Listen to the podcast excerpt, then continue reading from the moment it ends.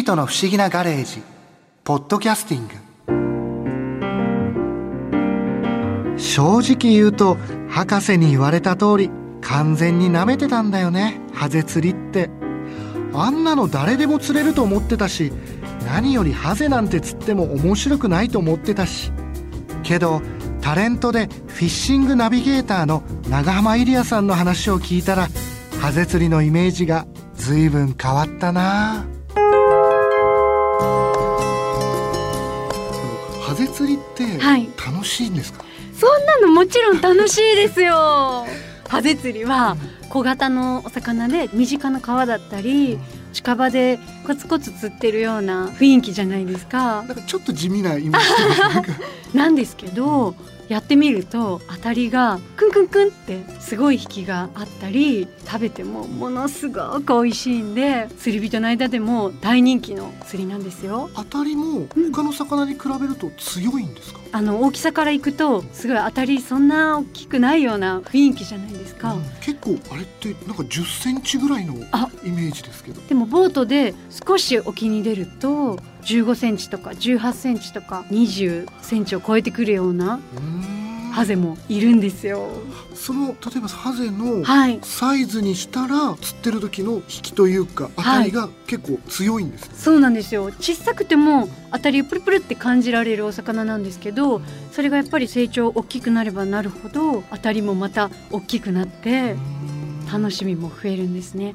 あと釣ってる間にいろんなそういうサイズが釣れるので釣り人でベテランになってきても大きなハゼを釣るぞっていう目標を立てたりなかなか釣れないそういう20センチ超えの魚を釣るのを目標に頑張ったりいろんな大きさが釣れるっていうところも魅力の一つなんですそうか。サね。イズがいろいろ釣れるんですね、あと食べるにしても肉厚になってくるじゃないですか。なのでそういうのを楽しみに釣ったりします、美味しかったですが。私はハゼうわ美味しいなって思ったのはやっぱり天ぷらでもう身がふわふわなんです。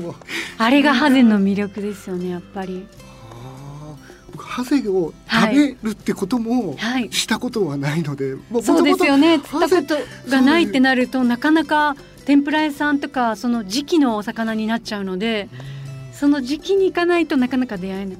でも釣りをやれば食べられます。やっぱりハゼは釣れる時期っていうのがうん。大体決まってるわけですよね、そうですね。夏頃から釣り始めてまたそこから成長して秋から冬に魚釣りをやるっていうのが一般的ですね。ハゼが釣れる場所っていうのは限られた場所にしかいないんですか？あハゼはもう日本中どこへでもいてその中でも海でも内洋湾って言って内側の湾内の浅瀬だったりあと汽水域河口付近。汽水域っていうのは海のお水と川の真水が混ざり合ったような部分場所。であの砂泥地のところに生息してるいるんですね。じゃあそういう場所に行けばはい。ハゼ釣りはできるんですね。そうですよ。で大体そういういる場所っていうのはボート屋さんだったり船宿さんだったりがあることがほとんどなのでそういうのがあればもう確実にそのエリアはいると思ってもらって目印に。大体関東だったらあの千葉県の方はやっぱり有名で江戸川だったりああと利根川。利根川、うん。長浜さんのおすすめの場所みたいなのっていうのはありますか？あ豊里の西谷さんっていうそのボート屋さんそれは千葉の。やっぱり有名ですよねハゼ釣りで。はい。例えば僕も釣りは好きなんですけど、そんなに上手ではないのでうん。初めて行った人でも釣れるものなんですかね？釣れると思いますハゼっていうのは竿とかもそんな大きな竿じゃなくて手軽な竿で糸もそんなに太い糸を使うわけじゃないのでね。リールも使って。リールは必要ですね。真下なんかに落とすような場合はベイトリール両軸リールを使うとハゼっていうのは当たりなんかも一定の速度で巻きやすいので両軸リールの場合は。なのでこう初心者の方には扱いやすいかなっていうのはありますね。あと当たりも取りやすい。仕掛けも細いですし重りなんかも私がその行った時は8号前後。だいたい1号が3.75グラムぐらいなんですね1号で重りが。っていうので8号前後なので30グラムぐらいの重り？そそんなに重い重りは使わないんですね。そうなんですよ。なので魚の大きさの割には当たりを感じやすい、実際サイズでも、うん。ダイレクトに伝わってくる。はい。釣り方っていうのははい。まあ、餌をつけて落とすじゃないですか、はい、磯目だったり青磯目だったり砂利目だったりミミズみたいなものをつけて落とす、うん、で待ってるっていう感じなんですか動かすんですか、えっと、重りがそこについたらそのそこでまず待ってみる、はい、でその時に重りが落ちた反動で糸がファッと緩んだりもするんですね。なのでその糸の緩みを多少巻き取る。で糸が張り気味の状態にする。それでふわふわっとこう重りをつけた形で待ってちょっと待って当たりがない場合はゆっくりふわふわふわふわふわって竿を上げながら誘ってみるんですね。竿を上げていくんですね。はい、はい、ふわふわふわふわふわっと目線の高さぐらいまで。でその時に動いたところをパクって当たってきたりまあ、その当たりがなければまた重りを落としていく。そこに。上下にこう動かしながら、はい、はい、そこで待ってこない場合は次は誘う。で上に誘っても来ない場合はまた重りをそこに落とす初心者さんにとっておきの釣りだと思います。そんなですか？そうですよ。しかもボートに乗っても近場でやれるので、例えば女性だったらお手洗いの心配とかがあって行きたいと思ってもすぐに戻れるし岸辺に、うん、そういうものもひっくるめて魚釣りじゃないですか、うん、なのでこうそういう快適さもあったりでもそんな中でこう水深がすごく浅い岸から出てすぐの場所で釣れるので当たりが分かりやすいっていうのも深くなればなる分重りも重くなってくるので。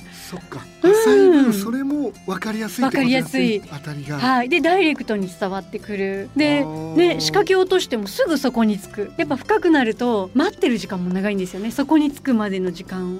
例えば金目鯛とかああいうようなのに行くと200メートル以上の 海。確かに。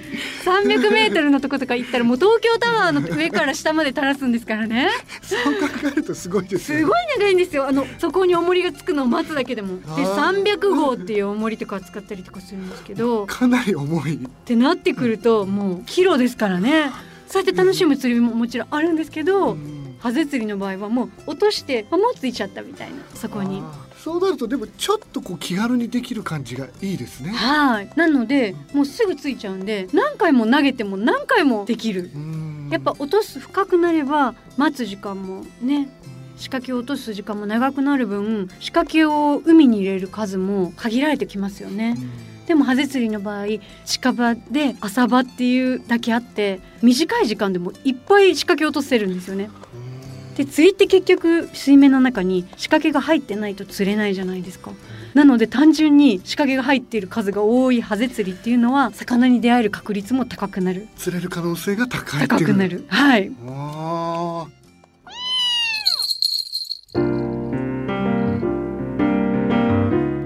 今僕が持ってる道具でも十分できそうだし今シーズン中に絶対やってみよう。お土産持って帰ってきてやるからなピート。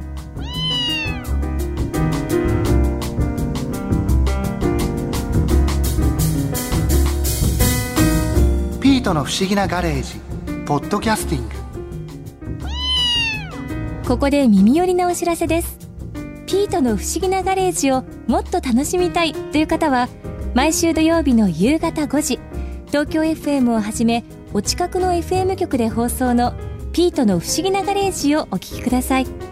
外に出かけたくなるとっておきのお話満載でお届けしています。